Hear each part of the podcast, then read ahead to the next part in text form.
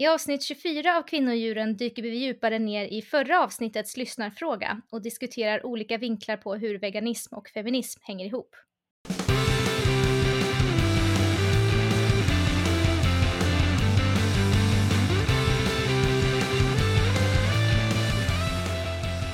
Det här är podden Kvinnodjuren med mig Lina. Och mig Josefin.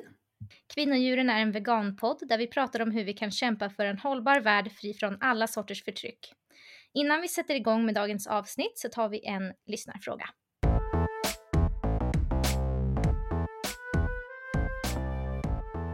Okej Lina, det här är en ganska spännande fråga faktiskt. Vad var det sista icke-veganska i era hem? Bra fråga. Jag har ju fortfarande, nej jag har faktiskt inte gjort mig av med allting. Um, min sambo har en hel del typ ullkläder och några skor av läder som han har kvar. Han är ju vegan men han har kvar dem för att han köpte dem innan han blev vegan. Eh, det är liksom sån här, ja, så kallade kvalitetsgrejer. Han har ju varit vegan i över tio år så att det är ju sådana saker som liksom eh, av hållbarhetsskäl har han liksom har kvar. Eh, mm. Jag har en ulltröja och inga andra grejer i, i liksom klädväg och så. Däremot så har jag en bakpensel som är svinborst. Jag använder inte den längre för jag har nu eh, för någon månad sedan eller så hittat en vegansk bakpensel. Men jag vet inte hur jag ska slänga den, om, jag ska, om den går i brännbart eller vart, vart jag ska slänga den, så jag har inte kommit mig för och slängt den. Men, så den ligger fortfarande kvar, men jag använder den inte längre. Kan man inte ge den till typ Stadsmission eller, eller så? Alltså den är ganska gammal och sölig liksom. Ah, okay. Så det, jag vet inte för den har jag haft liksom sen jag flyttade hemifrån. Är alla sådana klassiska det? Um, nej, alltså nu har jag hittat en från, det var väl liksom från någon sån här eh, halvbillighetsaffär eller någonting. Den här mm. danska systrarna Gren eller vad de heter. Mm. Där hittade jag en, det är deras liksom, de har bara den, den är gjord på sisal eller någon sån här växtfiber istället. Ja, um, jag har en av silikon. Ja, det hatar jag. tycker det är helt mm. värdelöst. Det suger ju liksom inte upp något. Alltså grejen med en pensel är ju att den ska hålla vätska. Det gör ju inte jag silikonpenslar. Jag har också haft en silikonpensel innan men det är ju helt fullkomligt värdelöst. Så nu blev jag väldigt glad att jag hittade den. Du ska se när barnen använder den här silikonpenseln och ska pensla mm. bullar. Det, är liksom det skvätter ju också överallt. Överallt. Ja. ja. ja. ja. men det tror jag är det som jag har Ja, det är det jag kommer på i alla fall. Mm. Eh, jag, jag hade ett par läderskor innan. Eh, men jag, det tycker jag är, eller det för mig är lite över min, min äckelgräns på något vis. Jag vill inte ha det på mig. Eh, jag vet inte, det är väl på något vis eh, kognitiv dissonans eller så för att jag har ju den här ulltröjan som jag tycker är eh, helt okej okay att ha. Eller liksom jag skulle ju önska att den inte var gjord av ull men den har jag inte samma äckelkänsla när jag använder som om jag skulle ha på mig någon annans faktiska hud. Liksom. Men vad tänker du om att gå omkring i de här, eller vad tänker din sambo typ också, om att gå omkring i de här ulltröjorna eller ullkläder eller läderskorna? Alltså jag tänker när man träffar andra folk, att man fortsätter att normalisera det liksom. Alltså jag är ju inte emot fejkläder och så. Eh, jag kan tycka att, alltså jag tycker väldigt mycket om färgen brun, liksom och det är min sambo också, så att vi har ganska mycket fejklädergrejer. Och, och eh, alltså jag tycker att de som finns nu som är fejkläder, de är så pass eh, lika läder att så här, jag tror inte att vi skulle, man skulle inte märka om vi hade läder eller inte, så jag tror inte att, alltså man, mm. man, man normaliserar nog det lika mycket genom i så fall genom att ha fejkläder. Och ulltröjor, det är bara en fluffig tröja, alltså det tror jag inte mm. heller man tänker på att så du har på dig ull, du har på dig en tjock tröja tänker man väl, eller? Intressant. Ja, jag vet inte. Ja, nej men det är sant. Jag, jag, jag har fått eh, kommentarer ett antal gånger på mina Dr. Martens från folk som bara säger “men är inte du vegan? Varför har du läderskor?” Jag bara “det är veganskt läder”. Um, mm. Men det är en sån där grej som folk kan liksom gå igång på. Men ja, nej men. Ja, men jag har också fått men, kommentaren ja. när det är någonting som är, där jag har vegansk kläder och jag har sagt samma sak som du att så här, nej mm. men det är inte läder. Och då vidgar man ju folks perspektiv också på vad mm. det kan vara liksom. Mm. mm. Du då? Ja, um, ja, vi har inte så mycket saker kvar. Um, jag har precis som du haft svårt att ha ja, lädergrejer och sådär på mig. Um, jag hade par läderskor tills för något år sedan men de var egentligen trasiga så jag fick faktiskt slänga dem. Eh, men jag älskade liksom själva skon i sig. Eh, men, så de har jag inte kvar. Men jag har två saker hemma ehm, som, som är liksom familjens typ. Och det, det ena är vår soffa som är en lädersoffa. Ja, just det, ja. det tänkte jag på när jag var hemma hos er. Mm. Det, är hög, det är hög kognitiv dissonans på den. Alltså, alltså, ja. Jag tänker ju på det dagligen. Um, mm. Men av miljöskäl uh, så har vi valt att ha kvar den. Vi har haft den i liksom Ja, min sambo hade den innan vi träffades så att vi, han har ju haft den i typ Oj, 15 år. Oj, då är det år. länge. Ja, men det är, nej, 10, 10 år tror jag, 12 år nästan är den gammal liksom, så den har ju några år på nacken. Mm. Och sen så har vi pottränat två barn under de här senaste åren. Um, och då är det ganska praktiskt att kunna torka av en soffa mm. Eh, och inte ha den i tyg uh, och så. så det, och av miljöskäl, liksom. så det är olika anledningar så har vi haft kvar den. Uh, men nu när vi ska flytta och båda är, är, är torra så tänker vi att vi ska försöka hitta någon schysst soffa begagnad som är mer i tyg liksom. Eh, så mm. den har vi kvar. Eh, ja, det har vi. Den är väldigt, väldigt sliten. Jag hoppas, eller jag vet inte vad man ska göra med den sen, men jag tänker typ skänka den mot upphämtning eller något.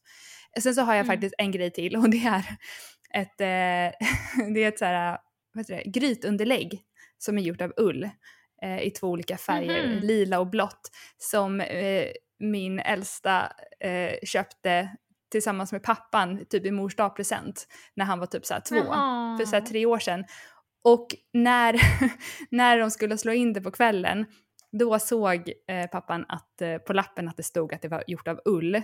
Och barnet, alltså eh, Elvin, han var så himla glad att han hade köpt det här fina grytunderlägget till mig. Ja. och han förstod ju mm. han visste ju inte det. Så det var ju snarare att det var på, el, det var ju på um, på pappan där, att han skulle ha kollat upp det liksom. Han var inte vegan då så han, eller jag vet inte om han är det nu heller, men han hade ju inte köpt det idag. Eh, men han kollade ju väl kanske inte så noga, tänkte att det här ens kunde vara ull. Ehm, men så den, så, men så, så, och jag, jag hade liksom inte hjärta alltså, att säga till den tvååriga Elvin och bara säga nej, det här är gjort från, från, från päls från djur liksom.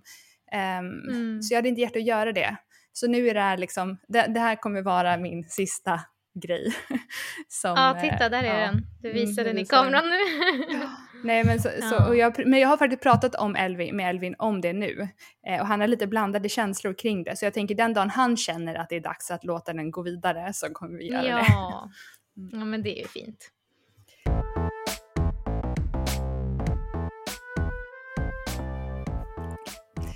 Hur är läget med dig Lina? Det är jättebra. Vet du vad jag har gjort idag? Nej, badat? Nu på morgonen. Eh, badad gör jag jämt, fast nu har jag inte gjort det idag för att vi spelar in på lunchen när jag brukar gå och bada. Ja. Nej, jag har varit och vaccinerat mig. Ja, grattis! Ja. Hur känns det? Tack, det känns eh, bra. Det gjorde inte ont, det var ingen fara. Hur mår du nu då? Har du ont i armen eller sådär?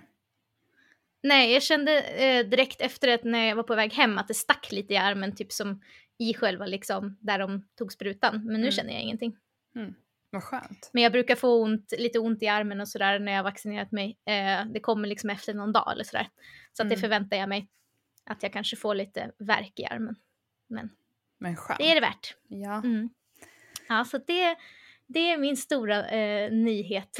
och jag har ju väntat på att få göra det eh, eh länge. Så att, eh, det var jätteskönt att jag äntligen fick det gjort. Ehm, hur är det med dig? Jo, det är bra. Eh, idag är sista dagen på barnens förskola och sen är det sommarlov um, och vi ska åka till Göteborg till landet uh, och sen ska vi flytta. Så det har varit väldigt full rulle senaste veckan och imorgon kommer våra flyttlådor och då ska vi packa ner hela vår lägenhet. Det är galet när man har bott på samma ställe i typ snart sju år um, och allt liv med barnen har hänt här liksom.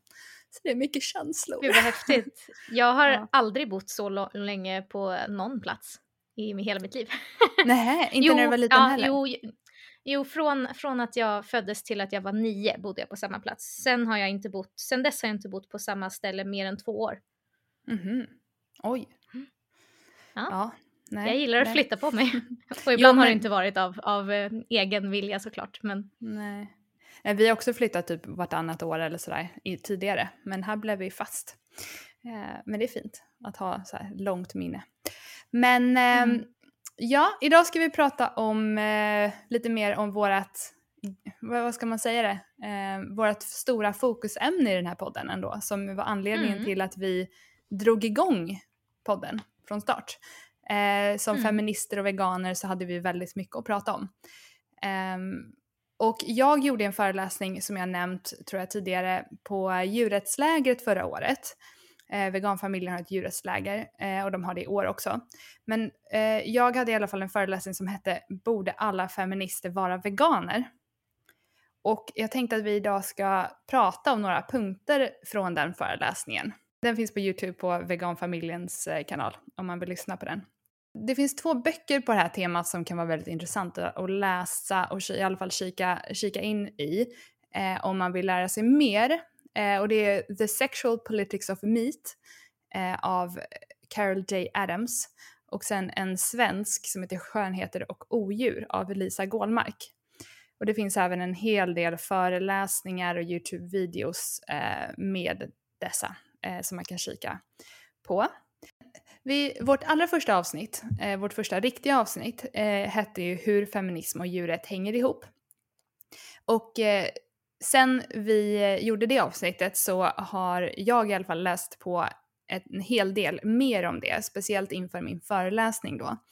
Ofta i samtal, för mig i alla fall, med personer som är feminister men inte veganer, eh, när jag försöker prata om, ja men typ så här eh, hondjurens lidande och det faktum att vi eh, utnyttjar deras reproduktiva förmågor och sånt, eh, så får man ofta svaret att det är bara djur.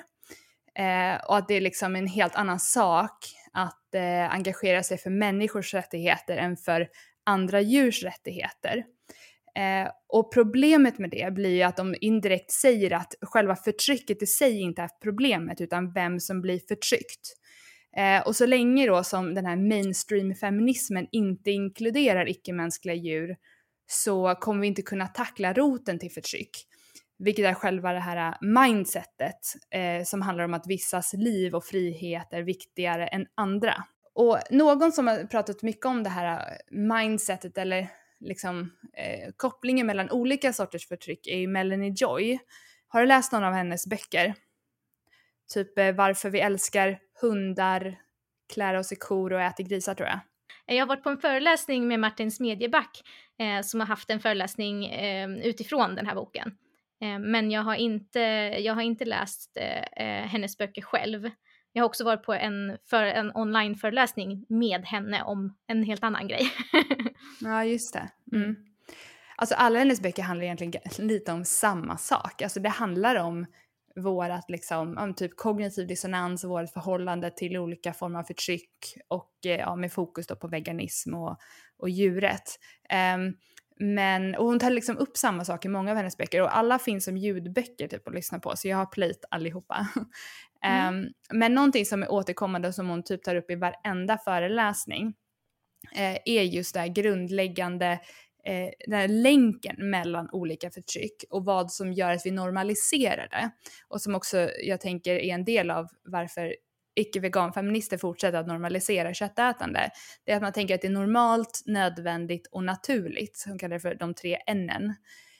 Um, kan du känna igen det? Att folk använder de anledningarna Absolut. till att fortsätta konsumera alltså, kött? Ja, och inte bara liksom ur en feministisk eh, ståndpunkt eller man ska säga, utan de används ju som argument mot veganism eh, från alla Mm. håll. Mm. Ja men precis.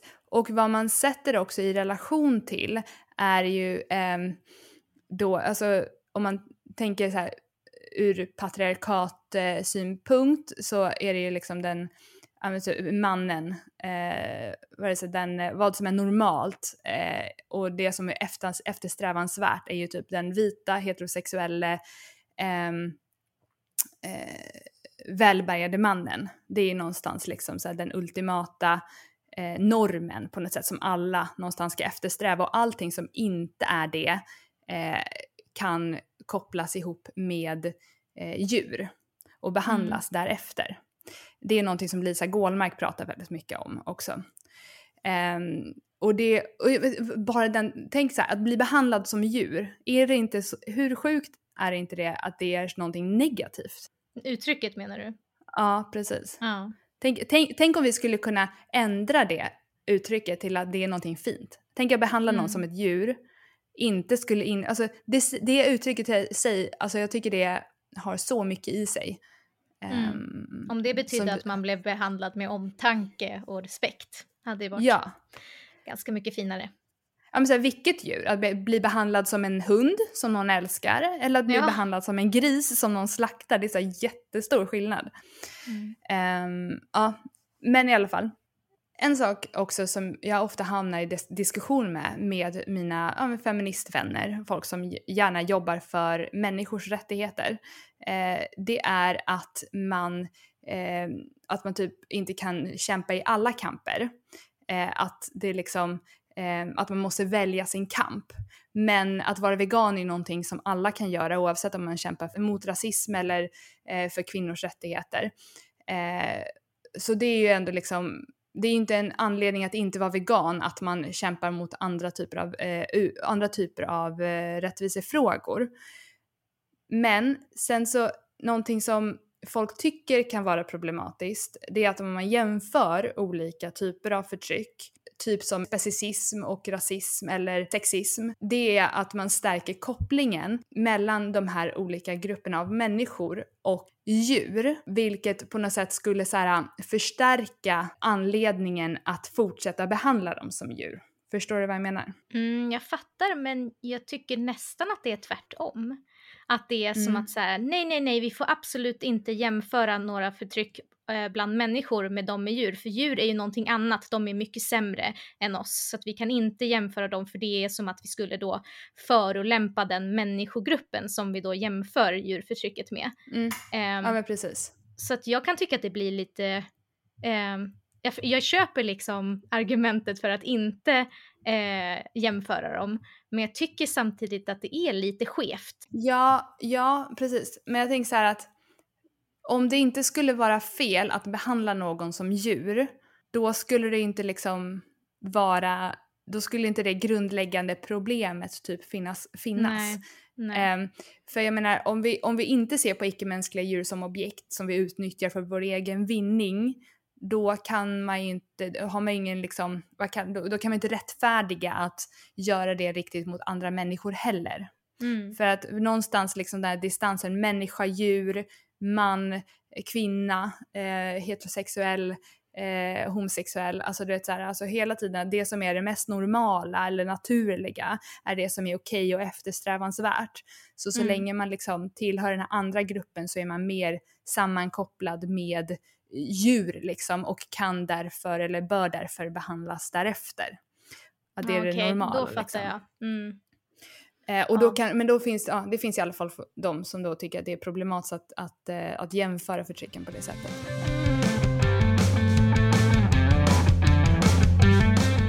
Den stora grejen som jag ville prata om i den här föreläsningen som jag tyckte var väldigt intressant, som jag läste i den här, eller inte läst, jag har inte läst Carol J. Adams bok The Sexual Politics of Meat, men hon har gjort väldigt många, det finns många föreläsningar med henne på YouTube. Och hon pratar då om den frånvarande referenten. Har du hört det begreppet förut? Ja, för jag har ju sett din föreläsning.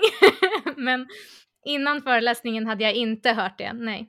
Det är ett jätteintressant begrepp och jag tycker att det lyfter verkligen liksom frågan på något sätt kring objektifiering av såväl kvinnor som djur. Eh, och den frånvarande referenten, det är alltså den faktiska varelse som inte är medvetet närvarande. Typ i en bild eller i en text eller en film eller liksom till och med på en plats. Eh, och det kan då vara på tre olika sätt. Antingen ett djur som eh, bokstavligen blir dödad för att bli mat eller liksom kött, alltså en köttbit. Då är ju liksom inte själva, eh, själva varelsen är ju inte medvetet närvarande längre eh, eftersom att den är död. Och sen rent fysiskt att djuret blir styckat, uppdelat och, och såld i olika former av kroppsdelar. Det jag menade med det första var att eh, den blir dödad så att den inte liksom medvetet eh, kvar längre, liksom, den är bara eh, en bit, eh, ja, den, den ska bli mat. För när den blir uppstyckad till olika köttbitar eh, så är den inte liksom, det är inte lika eh, uppenbart längre vad det, vad den här köttbiten var. Om man har en hel gris liksom, då, då ser man ju att det är en gris fortfarande. Men när du har en köttbit eller hackade kycklingfiléer eller någonting, då är det verkligen inte närvaron av en kyckling på en tallrik liksom. Och sen så kan man även prata rent metaforiskt om djurens förtryck, om att bli behandlad som eh, en köttbit eller like a piece of meat som är ännu vanligare på engelska. Eh, och det är också liksom en metafor för den här frånvarande eh, referenten. Man kan se det liksom i reklam, typ hur, ja, men hur djur eller kvinnor används liksom som objekt i, ja men typ såhär, tänk reklamskyltar. Jag har sett djur, jag tror det var någon bild på mm, någon försäljning av så här, kyckling eller så, eh, så var det en bild på en höna i högklackat liksom så här, typ sexualiserad på ett människokvinnligt sätt för att sälja eh, kyckling som folk skulle äta. Då är det liksom så här, det, kvinnan är typ den frånvarande referenten i den där liksom kycklingkroppen. Det är lite komplicerat här. Men jag tycker bara att det finns, det, liksom, det sker på så väldigt många olika nivåer och det handlar hela tiden om att eh, kvinnor och djur blir liksom objektifierade, sexualiserade eh, utan att ens vara närvarande typ. Mm. Och att det handlar hela tiden om hur de upplevs istället för hur de själva upplever det. Mm. Alltså typ med, i, som i annonser till exempel, eller som eh, det här med sex cells till exempel, så handlar det liksom om att Eh, om att det ska vara attraktivt, att det ska vara någon som män vill ha eller någon som kvinnor vill vara liksom och så här. Så att kvinnan är liksom någon slags, alltså själva, själva kvin kvinnan i sig är en frånvarande referent. Ja, mm. det är mm. väldigt rörigt där. Men förstår du vad så, jag menar?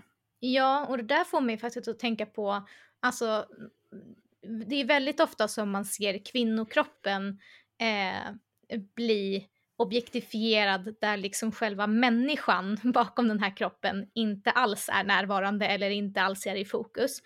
Eh, mm. Alltså både på liksom väldigt uppenbart sexistiska sätt men jag tänker också på, eh, du vet de här typ tuttkrukorna och all, all liksom sån här tuttkonst och liksom kvinnokroppskonst mm. som eh, har blivit väldigt populärt de senaste åren.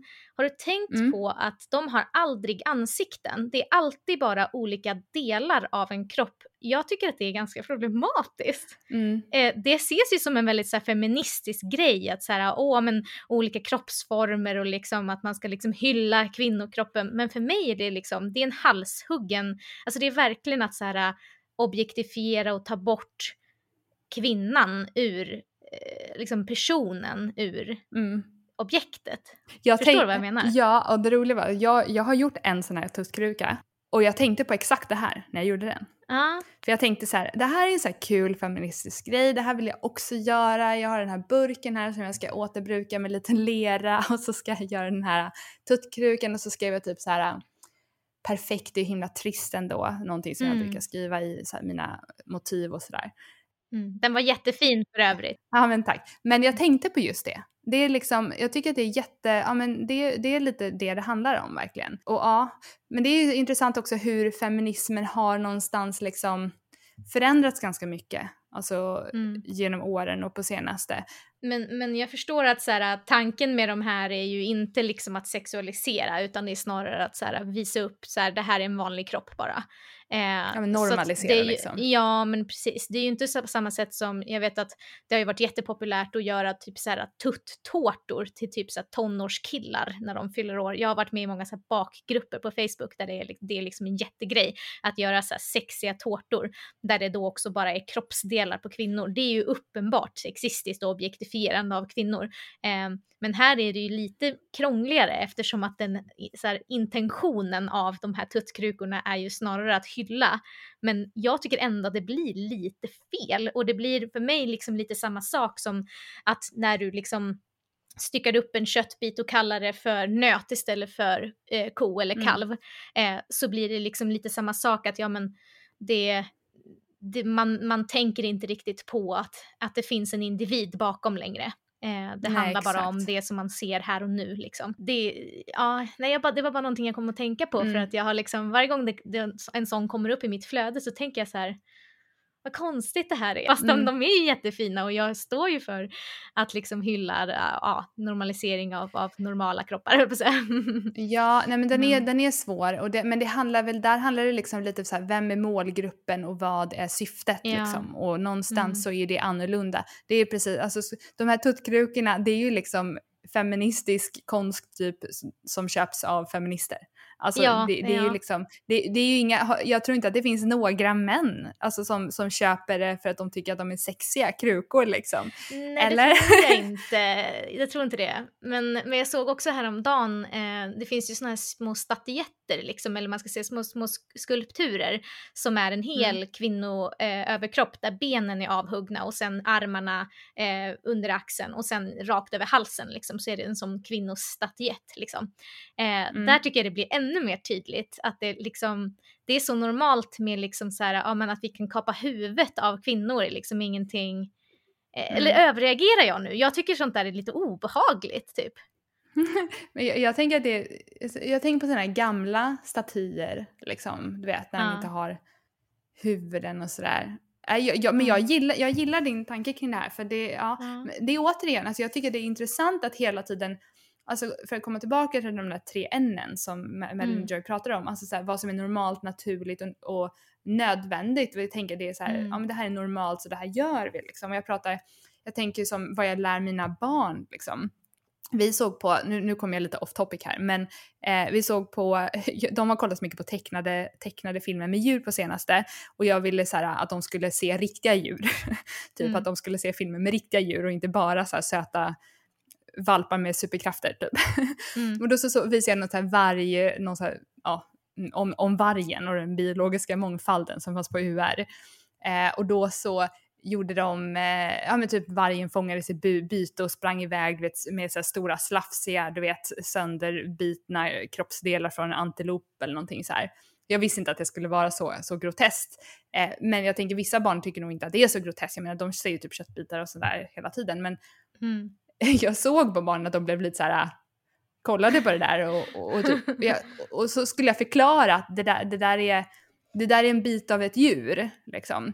Och han den yngsta treåringen, han vill ju inte se på det där då. Han bara, jag vill inte Nej. se på det här. Alltså de tycker att det är fruktansvärt. Och sen så efter det så stod jag och skar upp en apelsin och så skulle jag känna efter i apelsinen om eh, jag hittade några kärnor. Och då så fick jag så flashback tillbaka till när jag brukade stå och eh, känna efter på en laxhalva, alltså en laxkropp. Alltså efter, efter, eh, vad heter det, benen. Du vet, man står med pincett och ska dra ut benen liksom ur den här kroppen. Men just den här känslan av det och just hur, liksom, hur det inte är ett djur längre utan det är bara den här kroppen, alltså det är bara den här köttbiten liksom som man skulle ta ut. Och så, tänk, och så bara tänker jag på vad jag normaliserar för mina barn. Mm. För, för, för, barnen är det ju inte normalt. Ja, men, så, som när jag var liten, alltså man köpte en hel lax som man filerade, vi filerade hemma liksom. Mm. Um, och, så, och så huvudet låg där, liksom, den var död. Och så döda fiskögon var ju liksom så normalt, det är inget konstigt typ. Uh. Uh, och jag bara tänker på, så jag undrar hur de hade reagerat, jag vet ju hur de reagerar när vi går förbi en skärk eller en fiskgrej i butiken. Mm. Um, men att liksom att själva typ känna på en dö, insidan på en död fisk eller någonting. Eh, du vet, alltså så här, vilket är också en, egentligen, eller en köttbit är ju också att känna på en död kropp liksom. Mm. Förstår du vad jag menar? Alltså jag, bara, jag bara ja. tänker på känslan för dem. Jag undrar hur, hur de hade reagerat för det är inte, det är inte normalt för dem. Det är det Nej. som är liksom, eh, och det är det jag tycker är så himla fint med att uppfostra mina barn veganskt eller liksom att, eh, att, vi, att vi lever som vi gör är att det, det, är inte normalt för dem med förtryck mot någon grupp. Liksom. Jag, jag vill att de ska bli så, så, så empatiska individer som bara möjligt. Och det blir så väldigt tydligt liksom, när det, om man tänker från barnsben vad man har lärt sig, vad som är normalt och naturligt. Liksom. Mm när jag ändå pratar om maten och det som du var inne lite på innan, där, där det blir så tydligt då med den här frånvarande referenten är ju ofta då i olika begrepp som vi använder för oh. eh, mat eller för djur. Eh, jag vet, kommer inte ihåg vad det var du sa, men, ja, men nöt istället för, eh, istället för ko liksom. Mm. Eh, till exempel. Men så, som sagt, vi äter kyckling, vi äter inte kycklingar. Mm. Eh, förresten, har du sett, vad, vad, är det? Jag tror det är Max som har en reklam. Så här, de har så här, två reklamer bredvid varandra, två olika burgare. Om du gillar kyckling och om du gillar kycklingar. Ja, just det, den har jag sett, det ja. var bra. Mm. Att då den ena är en, en kycklingburgare och den andra är en vegoburgare då, eh, för att förtydliga. Exakt. nej, nej, jag tyckte den var väldigt bra faktiskt, den reklamen. Mm, och sen så, någonting, som, någonting som jag tycker är väldigt obehagligt som, som, som är så himla vanligt liksom, är revben och revbensspjäll eller baby back ribs som det heter på engelska. Mm. Vilket är typ en liten gris revben. Alltså det är så här, Ja, där är det, det faktiskt så... sjukt att man faktiskt säger baby. Jag vet och ändå så, alltså baby back ribs, det är såhär mm, mums, de är små och de är möra och det är såhär, ja. ja, vidrigt. Um, jag har tänkt på det också att så här, vissa ord som man är så van vid att så här, ja, men de här orden använder vi till djur och de här orden använder vi till människor och man ska inte koppla ihop dem eller liksom eh, använda samma för då blir det liksom fel. Som jag vet att du ja. ofta säger kvinnor till, eh, om, om hondjur och att jag så här, kvinnliga, ja, kvinnliga djur, djur. och att jag, i mig blir det lite så här, nej det heter hondjur, typ som att så här, folk ska, ska folk ska liksom så här, ja men vi vet inte hur man egentligen ska säga men, men du gör ju det för ja. att du vill liksom ta bort det här liksom uppdelningen av att så här, men vi säger bara det här om, om djuren för de är någonting annat och om, om, om liksom människor mm. säger vi kvinnor för att det, vi är ju människor. Mm. Eh, men, och jag vet, jag försöker också göra det men i mig känns det liksom så här, nej det heter inte så, att det är så, det är så normaliserat mm. liksom. Mm. Jag tänker att du alltid rättar liksom, mig.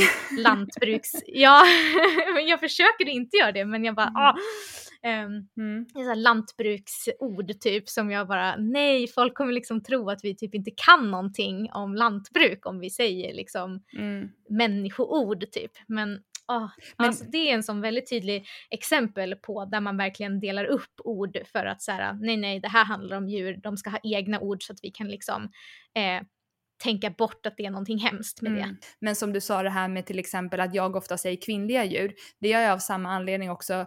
Alltså för det tycker jag, jag menar, de, de är ju hon, alltså vi är ju också honor liksom. Men alltså de, de är ja. honor och kvinnor. Ja, rent alltså, biologiskt ja. så är ju vi också hondjur. Liksom. Ja men precis, alltså jag menar alltså kvinnor, ja visst det kanske är en mänsklig hona liksom men, men jag gillar mm. bara använda, jag, alltså, jag vet att det kanske inte är så här grammatiskt korrekt eller liksom så. Men jag, jag tycker ändå att det väcker tankar hos folk, att de är också liksom Ja. Eh, de har också reproduktiva mm. för, förmågor och de utnyttjar vi för, att, för vår egen vinning. Men det, största, det viktigaste ja. ordet i det här tycker jag, och någonting som jag väldigt aktivt jobbar för att inte använda, det är ordet kött. Um, mm -hmm. ordet, alltså jag använder för, för, det är ju liksom någonstans den ultimata objektifieringen av en djurs kropp. Och även, på det mm. sättet även det här med att bli behandlad som kött eller så här, a piece of meat. Det är liksom någonstans ja. den ultimata objektifieringen. Och jag hörde någon säga att så här, kött är den ultimata vita mansmaktssymbolen. Eh, vilket ja. jag tycker är väldigt intressant.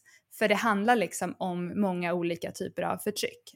Eh, Mm. Och så jag använder aldrig ordet kött när jag pratar om Eh, jag försöker i alla fall att inte göra det när jag pratar om djurkroppar. Jag pratar om djurkroppar. Och jag, jag, jag sa det häromdagen, eller häromveckan, jag vet inte om jag sa det i en tidigare podd, men vi hade beställt pizza på, eh, på en pizzeria och sen så hade det blivit fel. Så jag hade fått veganost men jag hade fått typ någon form av skinka. och nu, jag var så skärrad. Jag tyckte det var så obehagligt att känna tyngden mm. av det i pizzan liksom, vet, när jag skulle gå tillbaka för jag hade köpt take away. Och så sa jag, så kom jag in och så sa jag, för jag vill inte säga skinka eller kött eller så, så jag sa det, det, eh, ursäkta jag måste ha fått fel, det, det, det är djur på min pizza. Och det, det, servitrisen blev, jag sa något sånt, och servitrisen blev helt chockad och bara så här, du vet, de bara tittade på varandra och jag tror att de tänkte typ så här, det, det var så här, kanske flugor eller du vet någonting så här. Ja exakt. Ja. Mm. och jag bara, det, det, måste ha blivit fel, jag beställde liksom en veganpizza och det här är liksom, det här är från något djur.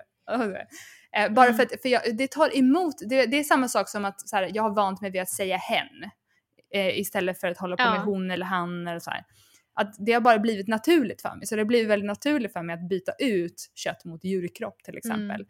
Mm. Eh, och det är en viktig sak. Det där tycker jag bara är väldigt svårt. Alltså den här balansgången med att man vill normalisera saker eller i det här fallet då avnormalisera saker.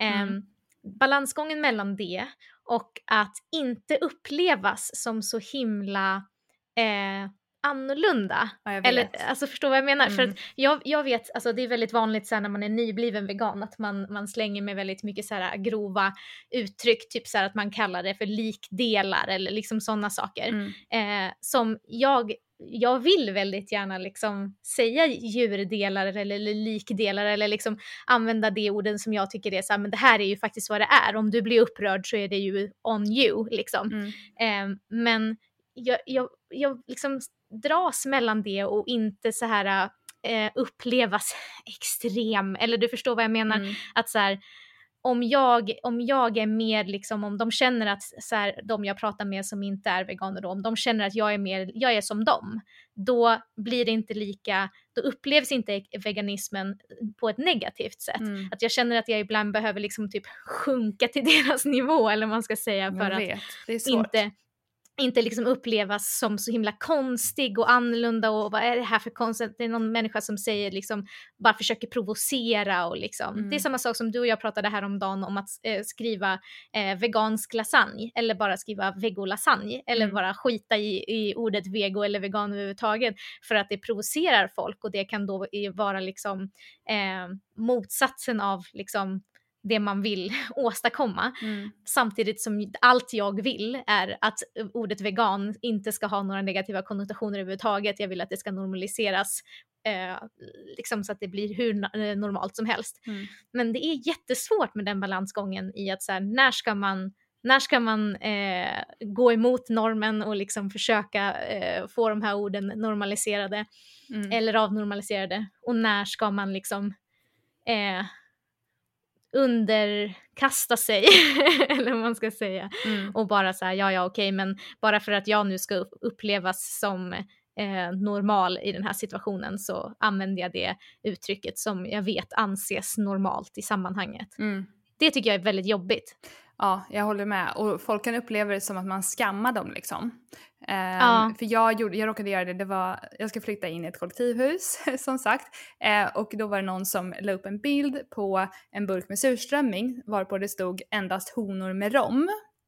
Och jag tänker så här, Ugh. gravida kvinnor, tänker jag. Eh, alltså du vet, Ja. i den här burken. Eh, varpå jag skriver, så hon vet att jag är vegan, och jag skrev, jag skrev så här, endast honor med rom. Eh, typ ingenting, jag, det låter inte så smakligt för mig eller något så här. Eh, men eh, vi ses någon annan gång, typ. Så, sådär. Eh, och då så skrev hon att, eh, någonting om att eh, att, att, skamma, att skamma folk kommer inte leda till att jag får igenom min, eller vilja, alltså jag vet inte. Det, ja, det, blev Ja, jätte, mm. det blev jättekänsligt. Men jag vill säga, alltså, det, Ja. men det står ju upp, det står på burken endast honor med rom. Mm. Som om det vore någonting bra. Ja, Jag tycker det var, det var Ja. bara så sjukt. Vi, vi sammanfattar bara kort den frånvarande referenten. I att det är det faktiska förtryck som försvinner när någons liv blir någon annans njutning eller bekvämlighet. Så det, det är en intressant, eh, en intressant term som man gärna kan dyka, eh, dyka in mer i.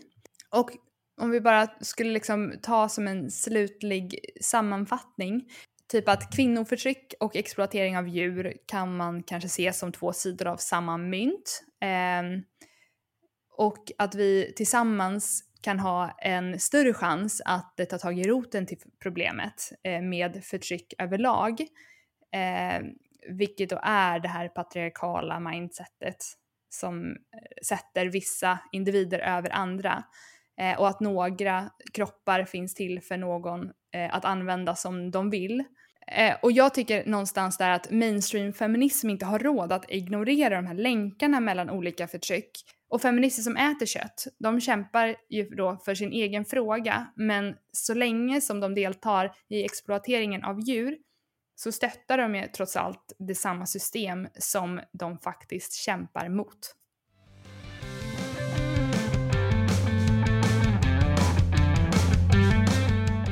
Det var allting för det här avsnittet och nu så tar vi faktiskt lite semester så vi är tillbaka efter sommaren.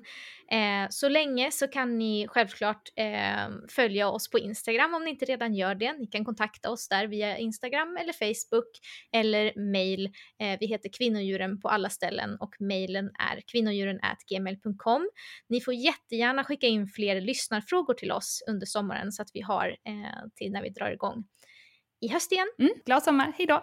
Glad sommar Josefin! ja, glad sommar Lina. Um, ha det så fint. Hejdå! hejdå.